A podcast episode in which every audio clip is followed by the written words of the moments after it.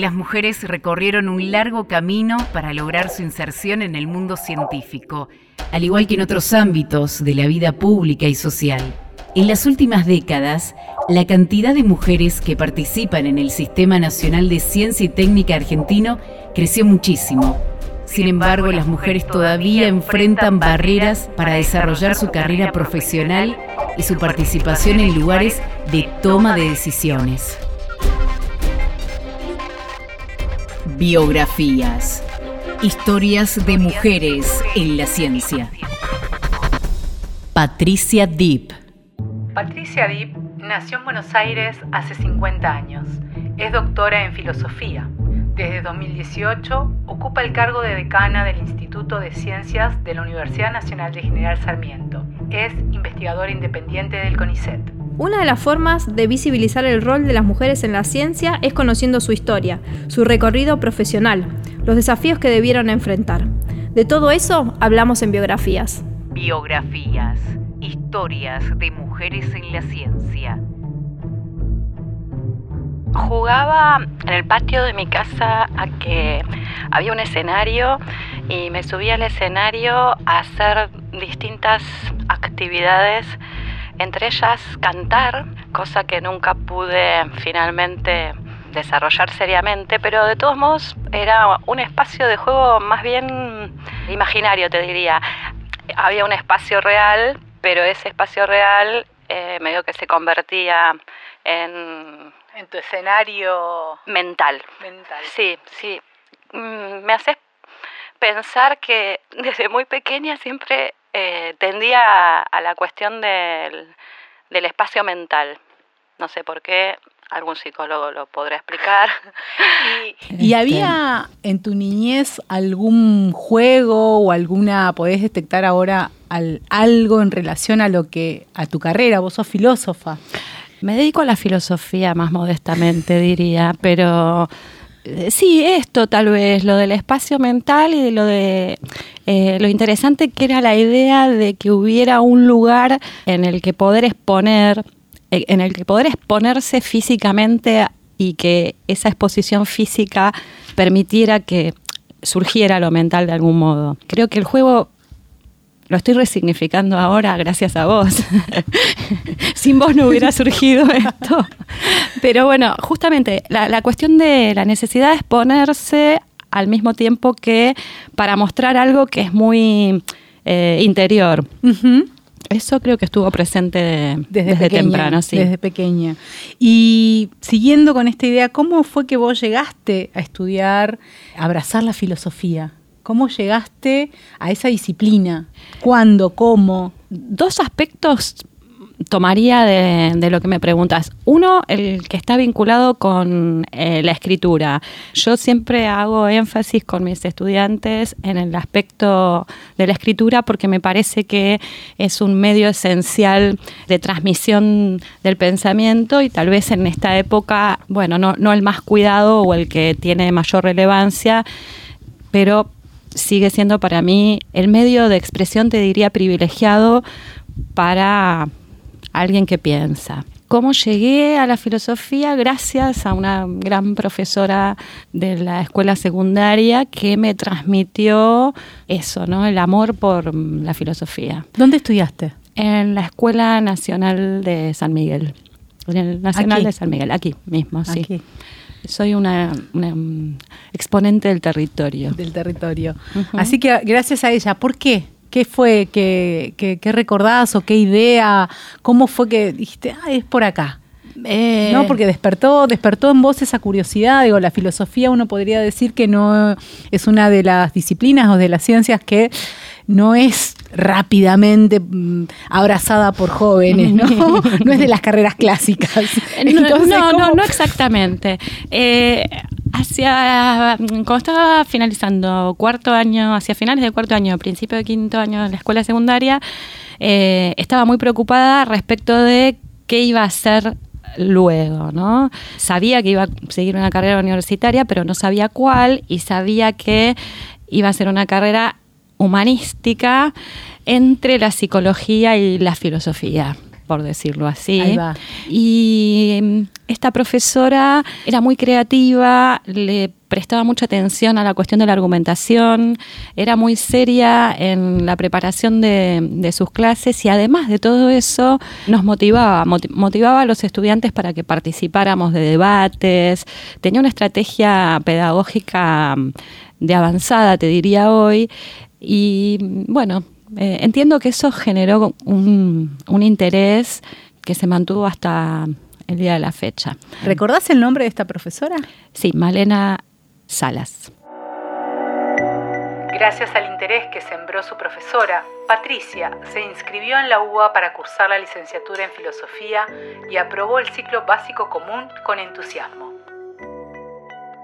Y el ingreso a la Facultad de Filosofía y Letras fue traumático porque este, una de las primeras materias que yo cursé fue filosofía antigua. Y por supuesto, digamos, la filosofía antigua requiere una serie de particularmente una preparación muy puntual respecto de los idiomas clásicos, ¿no? Y yo no tenía ninguna formación en latín, ni en griego.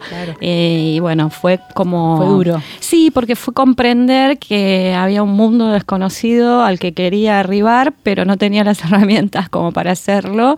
Eh, y bueno, me tenía justamente que dedicar a, a encontrar esas herramientas. Creo que el desarrollo de la carrera fue en ese sentido. ¿Y, cómo fue ese desarrollo? Ese desarrollo de la carrera, que las dificultades, nombraste esta la de la inicial, ¿no? La sí, sí, sí. La que te podría haber sacado de carrera, no. Vos ahí le, metiste estudios, supiste que esas eran unas herramientas necesarias. ¿Y qué otras dificultades tuviste? E, esta, la, la, primera, como te decía. Eh, luego, otras dificultades, tal vez, eh, en la comprensión de mm, de lo complejo que es realmente eh, ponerse a estudiar un tema, una disciplina, eh, una época.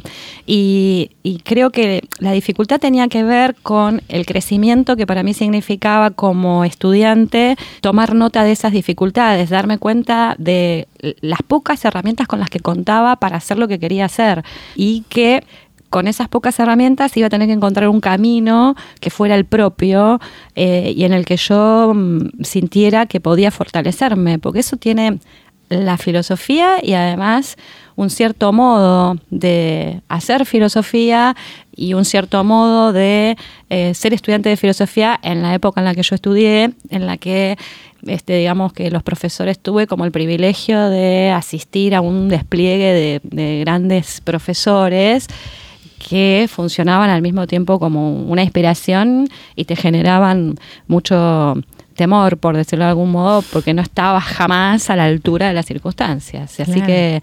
Y en ese camino encontraste.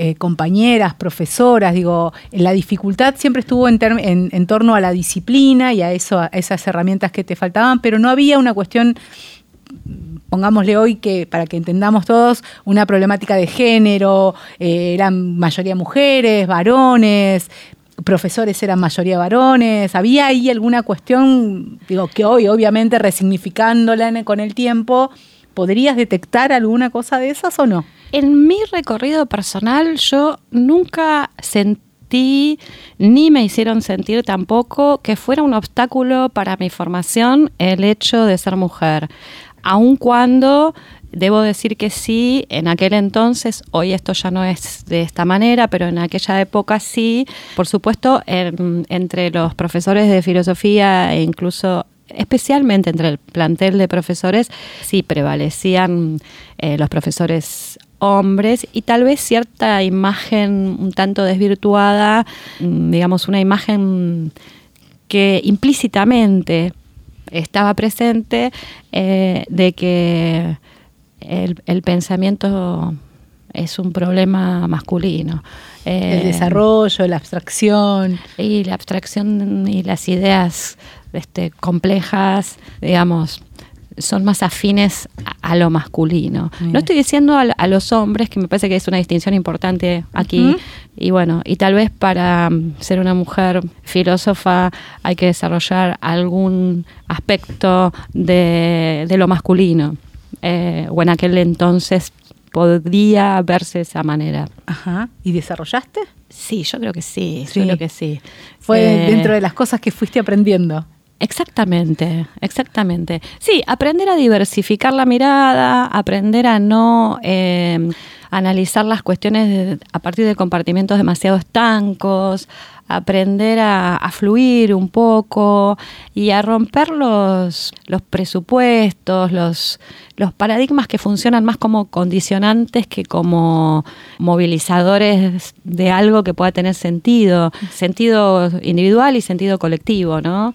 Creo que para eso la filosofía es esencial. Y además de estudiar, eh, ¿participabas en alguna otro tipo de actividad en la, en la universidad, centro de estudiantes, algún espacio cultural, político? Sí, la política siempre me interesó, pero paulatinamente la fui descubriendo en el sentido universitario, digamos. Eh, como estudiante participaba más bien de actividades de otro tipo, actividades culturales que la universidad desarrollaba, especialmente la Facultad de Filosofía y Letras, y algo que a mí me siempre me, deleitó, me fascinó y me resulta aún hoy atractivo, que era el teatro.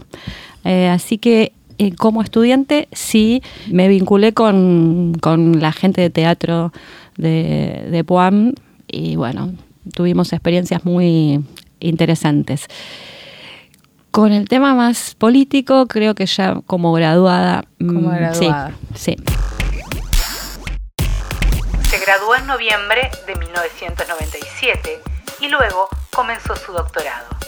Su ingreso a la academia se dio desde la investigación y más tarde sintió la necesidad de transmitir sus conocimientos a través de la docencia universitaria.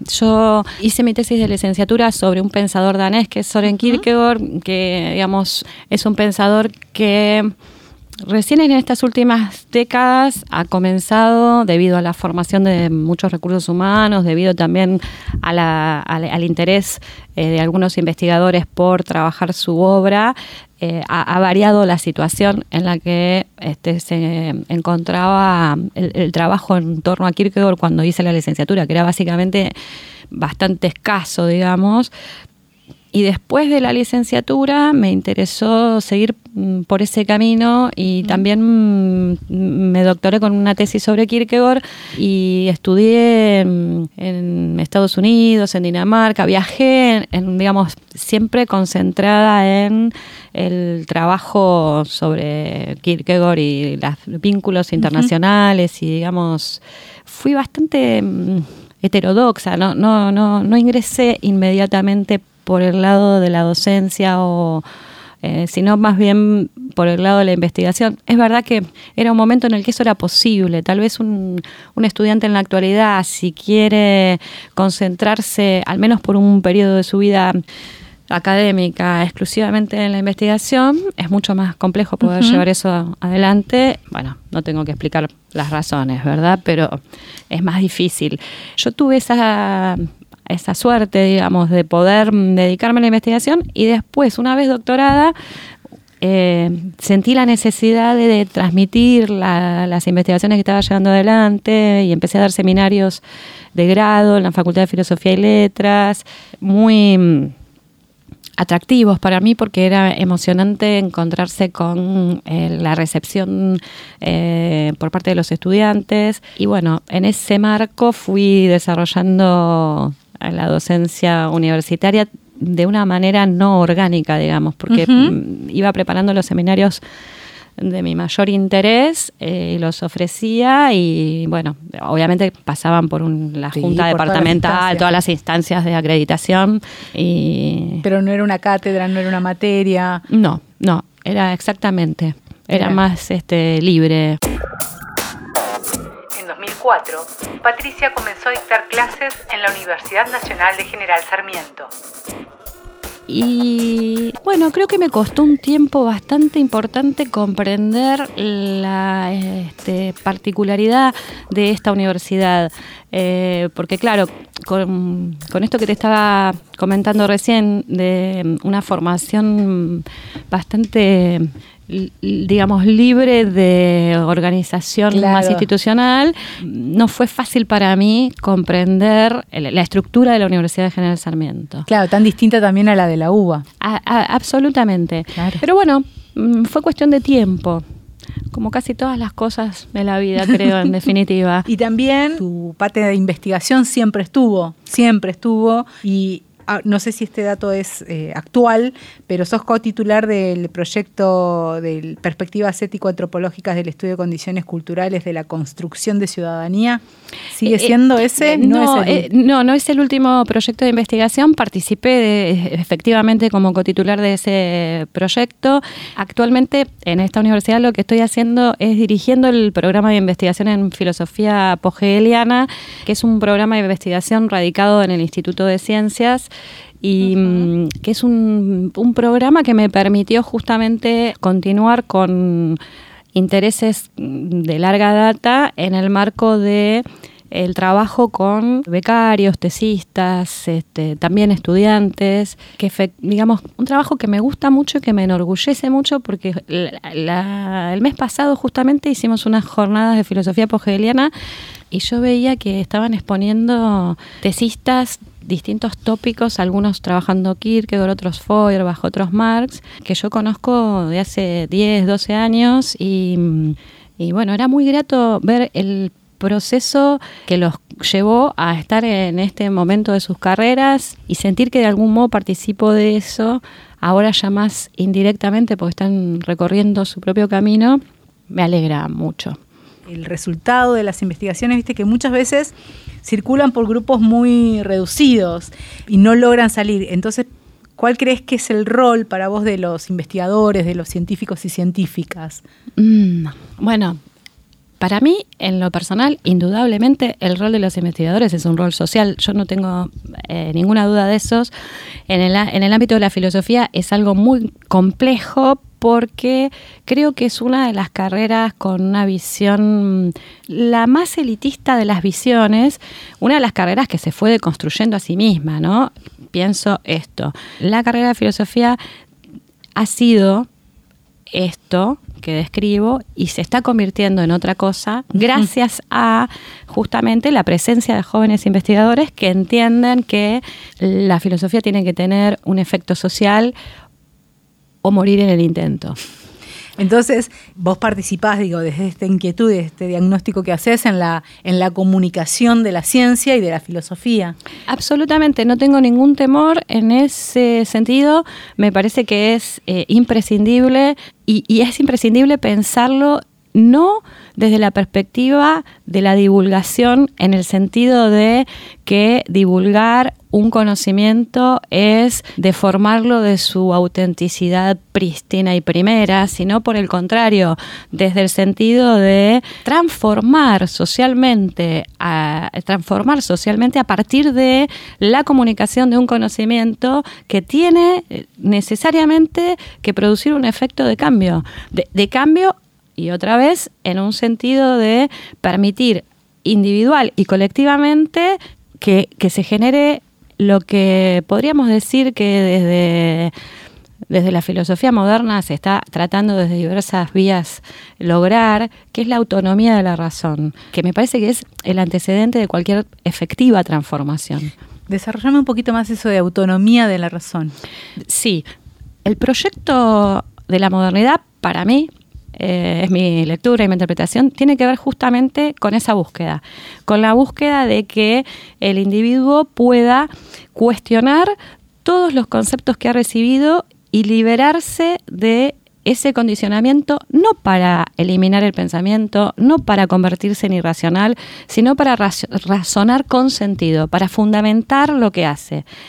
Está bien que en el plano de la filosofía moderna este ejercicio ha ido increyendo porque, digamos, en principio está pensándose desde un actor individual. Lo que considero es que, digamos, con el paso de los siglos, a donde tenemos que apuntar es a que esa autonomía se vuelva colectiva, se socialice. Tenga una incidencia efectivamente, lo individual siempre ligado a lo colectivo, a la transformación colectiva. Absolutamente cifras de 2019 del CONICET, hay una paridad de género en el número total de investigadores e investigadoras científicas. Sin embargo, a medida que la carrera avanza, el número de mujeres disminuye. Solo el 25% de los investigadores superiores del CONICET son mujeres. Hace un ratito decías que cuando vos empezaste a estudiar había, digamos, que la filosofía o, el pensamiento más racional estaba más ligado a los, a los masculinos, dijiste, no a lo masculino, no al varón, sino a lo masculino.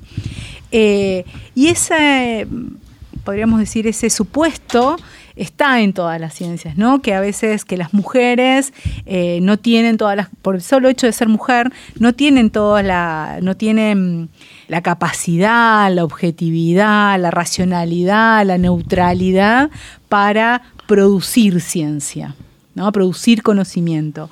¿Vos crees esto? ¿Hay una ciencia femenina con perspectiva más femenina de género? No. ¿Cómo lo ves? ¿Qué opinas de esto? En relación con esto, pienso que efectivamente digamos, es innegable que la temática de género ha atravesado no solamente la sociedad argentina, sino también las instituciones de, nuestro país. Y, es un movimiento, digamos, que efectivamente eh, va a producir transformaciones que no podemos evaluar hoy desde un punto de vista social y desde un punto de vista institucional, me parece que eso es innegable si vos me preguntás desde un punto de vista más personal cómo veo yo ese movimiento eh, o cómo veo eh, esa problemática, mm, te diría que en el caso de la filosofía particularmente y de otras disciplinas puede ser que también. La preocupación que yo tengo no tiene que ver con la cuestión de género, sino que tiene otro carácter y es una preocupación de carácter, te diría, más bien eh, social. Lo que a mí me importa es que eh, el conocimiento deje de reproducir lógicas de dominación y que el conocimiento eh, se socialice en, una, en un nivel de igualación efectiva de oportunidades para todos y todas mi, preocupación es otra. Entiendo, digo, es otra y va en esa dirección. Eh, entiendo que no necesariamente esta cuestión que te señalo tiene por qué confrontarse o, eh, digamos, convertirse en algo excluyente respecto de la problemática de, eh, género. Pero, pero no, es la problemática a la que yo miro. Este, no, hace foco ahí, pero sí es bien interesante esto que decís, ¿no? Que la preocupación desde lo social, desde el conocimiento, para que deje de reproducir los sistemas de dominación cualesquiera que sea. absolutamente. Que sea, para todas las personas. Absolutamente. Sí, sí. No hago el foco ahí. Por ahí, porque tengo el prejuicio de. No hago el foco ahí porque tengo el prejuicio de que lo otro eh, es una categoría universal que incluye. Que no se incluye a todas las personas. Exactamente. Claro. Patricia menciona a alguna de las mujeres referentes en el campo de la filosofía. Yo te puedo nombrar, mm, mm, te, voy a nombrar referentes de, mi época de estudiante, algunas referentes, es porque me lo estás acá preguntando, eh, voy a dejar a muchas afuera y va a ser espantoso. en mi carrera personal estuve en contacto tanto con mujeres como con varones, pero mis directores y, y mis interlocutores primeros fueron varones en general. Mujeres, te puedo nombrar a Silvia Mañavaca, eh, una profesora entrañable de filosofía medieval, eh, Alcira Bonilla, que ahora está trabajando interculturalismo, eh, que es una persona con una vastísima formación en filosofía práctica, Mónica Craniolini, que es una especialista en la filosofía de Nietzsche. Son mujeres que se han destacado en la filosofía en la filosofía académica y en la investigación, que no es tan simple. En el 2020, el canal de la televisión de la Universidad Nacional de General Sarmiento estrenó Palabras en Llamas. En cada programa, una filósofa presenta la obra de otra mujer dedicada al pensamiento filosófico. Su objetivo es despertar la curiosidad por algunas obras y autoras poco conocidas, invisibilizadas o prohibidas.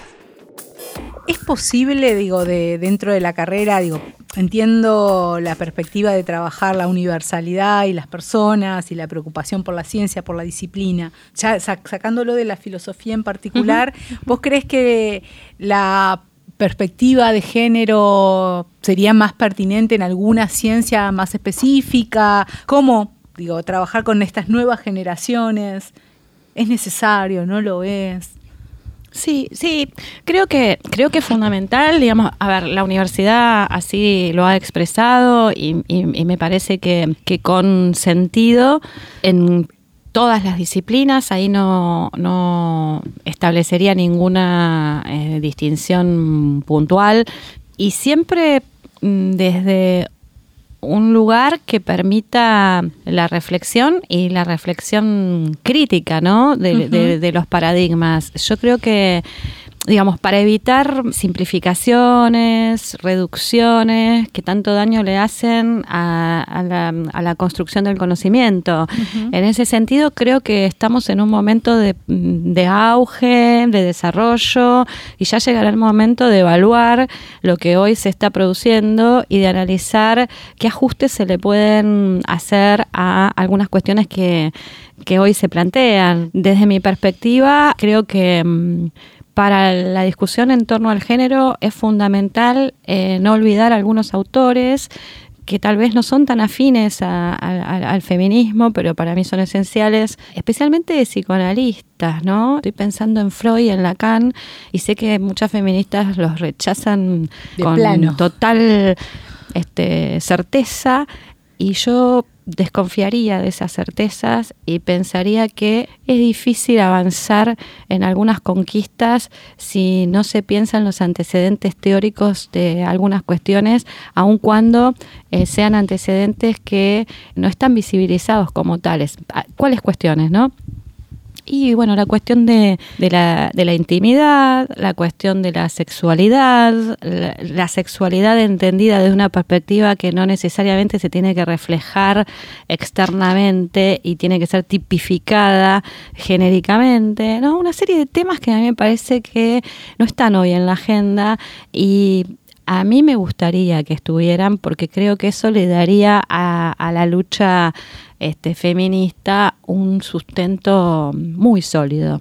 Pero bueno, no soy yo quien pero tiene que decir esto porque justamente este, no soy representativa de lo que otras mujeres son, porque yo me he dedicado a otras cuestiones y a mí tampoco me, gusta ponerme en, en, la posición de analizar cuestiones que yo personalmente no he este, trabajado, por eso no, no suelo Este, posicionarme en relación con esto eh, por una cuestión, te diría, hasta de seriedad. No, y eh, en, esta entrevista lo que nos interesa es conocer el recorrido de cada una de, las referentes en, la universidad, así que cada una con su propio recorrido y, su propia mochila a cuestas. Y, en esto, digo, lo voy a hacer para, para ratificar o no, en todo tu recorrido, en toda tu carrera, vos, y viendo obviamente a la distancia, vos podrías decir que no la, la, condición de ser mujer no tuvo ninguna no tuviste ninguna limitación tuviste las mismas posibilidades. Eh, efectivamente no. Personalmente nunca padecí ningún tipo de discriminación vinculada a a, la temática de género. Y tampoco ni lo padecí ni, ni tuve la, eh, la sensación siquiera de que por el hecho de ser mujer me estaban vedadas las puertas de de la sabiduría. podía entrar a la biblioteca y podía leer y podía trabajar tranquilamente. Más bien encontraba otras limitaciones, pero no eran de género, sino de clase, tal vez. Y, por eso yo entiendo, si hago un poco de retrospectiva, que mi mirada este, pone el acento en otro... Cuestiones materiales, eh, como la, lo de clase que decís, eh, económicas. Estás hablando de cuestiones económicas. Sí, estaba hablando de clase como un concepto más sociológico, digamos, pero efectivamente en ese sentido eh, creo que yo he tenido más conciencia de clase que de género. Y, creo que no es casual que haya tenido más conciencia de clase que de género, porque eh, yo soy también, como muchos de los estudiantes de esta universidad, este, primera generación de universitarios en la familia, y creo que eh, esa conciencia, digamos, si, si, si me miras con con cierto detenimiento tu propio recorrido y con conciencia de lo que te ha costado lograr eh, un desarrollo profesional bajo ciertas condiciones y en ciertas circunstancias, eh, esa conciencia te acompaña toda tu vida. Y además porque sos una, tenés una familia toda de mujeres, hermanas, madre, hijas. También has estado, todo tu recorrido ha sido rodeada de mujeres. Es cierto, es cierto. Y mujeres muy solidarias. Eh, bueno, si, sin el apoyo de mi madre, también el de mi padre, pero este, sin la comprensión de mi madre no hubiera logrado absolutamente nada en la vida. Y mis hijas este, sí están formadas en perspectiva de género por elección propia, lo que a mí me, este, llena de orgullo, porque digamos es un recorrido que ellas mismas iniciaron, eh, siendo, ni siquiera son adolescentes, digamos, tienen 10 y 13 años. Y esta nueva generación de la ola verde, efectivamente. Totalmente, totalmente. Y, y apasionadamente y con fundamento, que es lo que me importa subrayar en el caso de ellas como ejemplo, pero creo que las jóvenes generaciones en ese sentido eh, están muy bien porque son muy conscientes de lo importante que es encontrar el fundamento a, la lucha que se está realizando, ¿no? Que no sea la reproducción de algo impuesto, sino la elección de una decisión. Exactamente. Y en el recorrido de ser mamá, ¿tuviste algún tipo de limitación, ya sea institucional, social, que pudiera, que pudiera conjugar el de, digo, esto que te apasiona, la docencia, la investigación, pero además ¿no? Una familia. ¿Cómo fue eso? ¿Cómo es? ¿Cómo eso? Es una pregunta que no tiene respuesta para mí. lo, voy, digamos, diariamente experimentando y te puedo decir que, como todas las mujeres sabemos, es complejo, difícil em, y fascinante al mismo tiempo fascinante al mismo tiempo porque te encontrás con el desafío de, de, ser junto a otros, que al mismo tiempo esos otros son otros que digamos, que dependen mucho de, tu mirada, de tu presencia, de, tu ejemplo, en la incertidumbre de saber si estás en el camino correcto, probablemente no, y, entonces este, se vuelve mm, una, un desafío cotidiano, te diría, cuyo resultado no te puedo garantizar. Me da mucho más temor pensar qué será de mis hijas que cualquier otra cosa, te digo, porque me siento responsable mm, profundamente este, de, justamente de ese recorrido y, a la vez comprendo eh, lo poco que puedo hacer para modificarlo.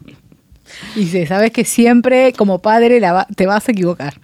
Exactamente. Si hay una certeza que tenemos, mujeres y hombres en esto, juntos, es que el error está muy a la mano.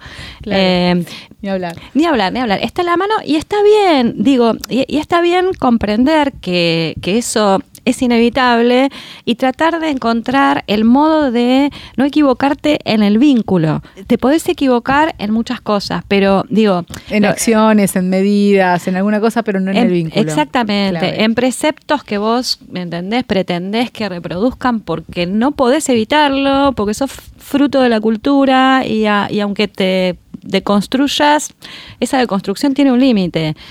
Y lo que tiene de fascinante o, para mí tiene de interesante el hecho de tener hijas y que sean mujeres, eh, justamente, es que no, no, no hay ningún otro ser que pueda tener una mirada tan crítica, tan certera y tan única de mí misma eh, ningún otro ser que no sean ellas. Claro. Porque lo que, lo que vivencian y lo que me transmiten de mí misma, para mí es sumamente mm, enriquecedor no se los digo, ¿no? Porque, son tus hijas, imagínate, les estaría dando unas herramientas para nada.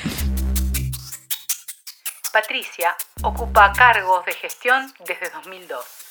Integró el Consejo Directivo de la UBA como graduada y el Consejo Superior de la Universidad Nacional de General Sarmiento por el Claustro de Investigadores, entre otros espacios.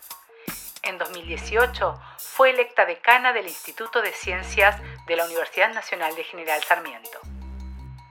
Ya en el lugar de gestión, cuando uno empieza, se corre un poquito de la disciplina y empieza otro, digo, ¿no? Y en tu recorrido que la institucionalidad o tu ingreso a la universidad fue después de un tiempo de investigación y que te costó comprender cómo te llevas o qué, qué has vivido en esas relaciones de poder, disputas, tensiones en todas las áreas, eh, en todas las discusiones. ¿Ahí tuviste alguna cuestión de, género? ¿No? ¿Más en relación al poder? ¿Cómo fue esa experiencia tuya en la gestión? Hoy te puedo decir que sí observo, y particularmente en algunas áreas, mm, cierta, te, diría, sí, cierta tensión mm, por cuestiones vinculadas Mm, a veces al género, a veces al poder, tensión vinculadas al poder en relación a eh, estar, mm, digamos, mm, trabajando con, recursos humanos sin una perspectiva muy clara de, que estos recursos tienen su autonomía, su independencia, ¿no? Eh, eso, eso he observado. En lo personal, a mí me importa mucho, sea en el, en el plano académico, sea en el plano de lo político, poder este, desarrollar mm, vínculos con las personas. Sí, por supuesto, no soy ingenua de todos modos, a pesar de que esto me importe, este, entiendo eh, las diferencias que hay entre las relaciones personales y las políticas o entre las relaciones académicas, las personales y las políticas. Entiendo que son distintos modos de relacionarse, pero tengo una debilidad que tiene que ver con, la, con lo personal. No puedo pensar ninguna, ninguno de esos vínculos si no es a partir de, eh, digamos, de basarlos en vínculos personales. En el encuentro con el otro. Y sí, aunque sea el encuentro con el otro para plantear las diferencias que hay, aun cuando se trate justamente de encontrarse con el otro para decirle, pienso totalmente distinto no estoy de acuerdo para nada con tu mirada, eh, pero aún así me parece que no es posible eso eh, sin encontrarse. y, y, más aún en esta institución. Digo, ¿no? Esta universidad tiene sus peculiaridades y es un espacio fascinante para mm, pensar muchas cosas y para eh, justamente poder establecer ese tipo de vínculos, justamente, digamos, esos vínculos más personales por el hecho de que eh, nos conocemos todos desde hace mucho tiempo, estamos, em, compartimos un espacio este, también durante muchas horas, no sucede lo mismo en otros sitios, así que eso nos permite profundizar en nuestras relaciones eh, intersubjetivas de otra manera.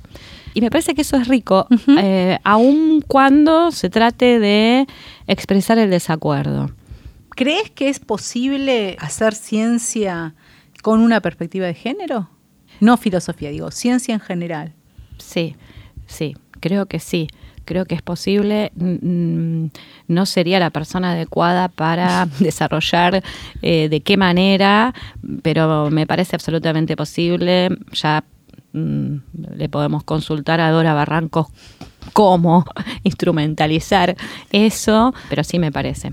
En este recorrido tan particular que, vos has, tenido y teniendo dos hijas muy jovencitas, ya lo has dicho un poco, pero como docente, como investigadora, como decana, ¿qué reflexión te produce este nuevo contexto eh, feminista donde vuelve a poner en discusión y nos tensiona a todas las personas en alguna, en, alguna dimensión o en algún aspecto de nuestra vida, ya sea en el ejercicio del poder, de la docencia, en la personal, privada. ¿Qué reflexión a vos te merece este, esta etapa histórica, cultural? Un poco como te decía mm, previamente, me parece que es una etapa que en algún momento va a requerir repensarse. Y, repensarse porque entiendo humildemente que hay cuestiones que no están siendo consideradas que para mi punto de vista eh, son cuestiones esenciales si efectivamente eh, lo que pretende el, feminismo es trascender ciertas diferencias, ciertas este, limitaciones, ciertas barreras, incluso generacionales, te diría. Entiendo que es un movimiento que ha avanzado mucho desde el punto de vista social y desde el punto de vista eh, externo, pero me parece que Mm, falta todavía considerar esto que te, que te, planteaba previamente, que hay cuestiones que tienen que ver eh, con eh, la intimidad, con la individualidad y que no sé si es eh, necesario tipificarlas, ¿no? Y me, y me digo, no, no sé si es necesario, estoy pensando, no sé si es posible tipificarlas y no sé qué importancia tendría tipificarlas. Y me parece que en, en en, la discusión acerca del género eh, se ha pensado mucho desde esa perspectiva, ¿no? Desde la necesidad de ir clasificando distintos modos de identificarse. Mm. a mí me parece que por rico que pueda hacer eso, que lo es, a ver si, me logro explicar, ¿no?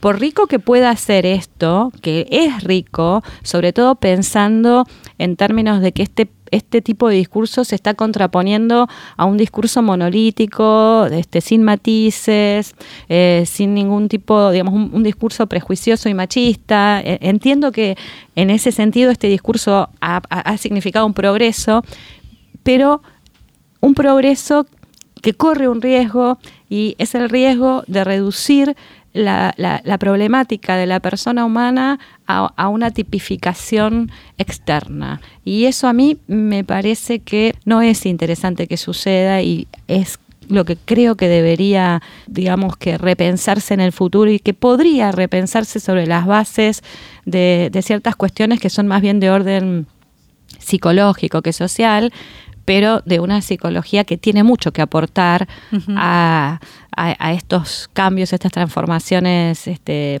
que en última instancia son eh, sociales. ¿Se produce conocimiento desde alguna perspectiva? ¿O desde qué perspectiva se produce conocimiento? Te, Me la das vuelta, muy bien. ¿Desde qué perspectiva se Claramente, el, conocimiento se produce, yo te diría, sí, desde perspectivas o de, desde posicionamientos de distinto tipo. Por eso vos me preguntabas, ¿es posible hacer ciencia desde una perspectiva de género? Por supuesto. ¿Es posible hacer ciencia desde una perspectiva de género? ¿Es posible hacer ciencia desde una perspectiva de clase?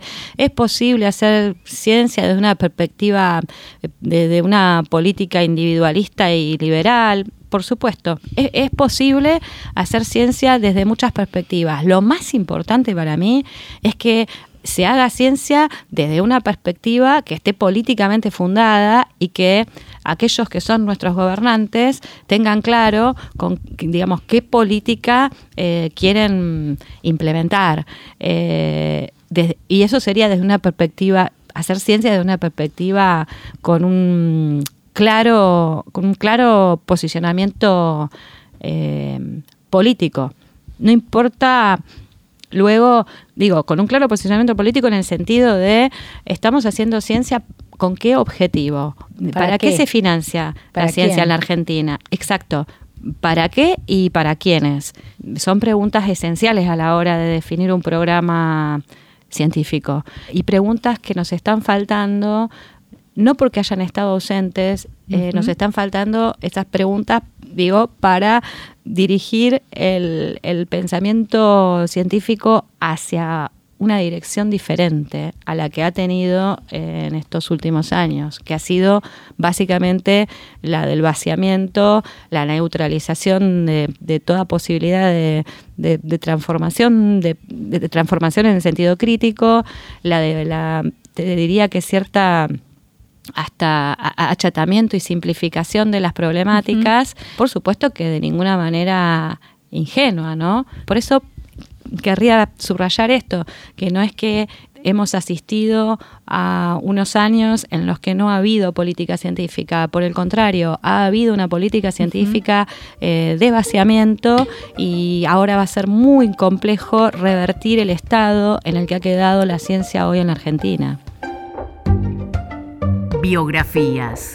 Es el recorrido profesional y personal de investigadoras de la Universidad Nacional de General Sarmiento para visibilizar el papel de la mujer en la ciencia. Es una coproducción entre FM La Uni y la Dirección General de Comunicación y Prensa de la Universidad Nacional de General Sarmiento. Entrevistadora Esdenca Sandoval.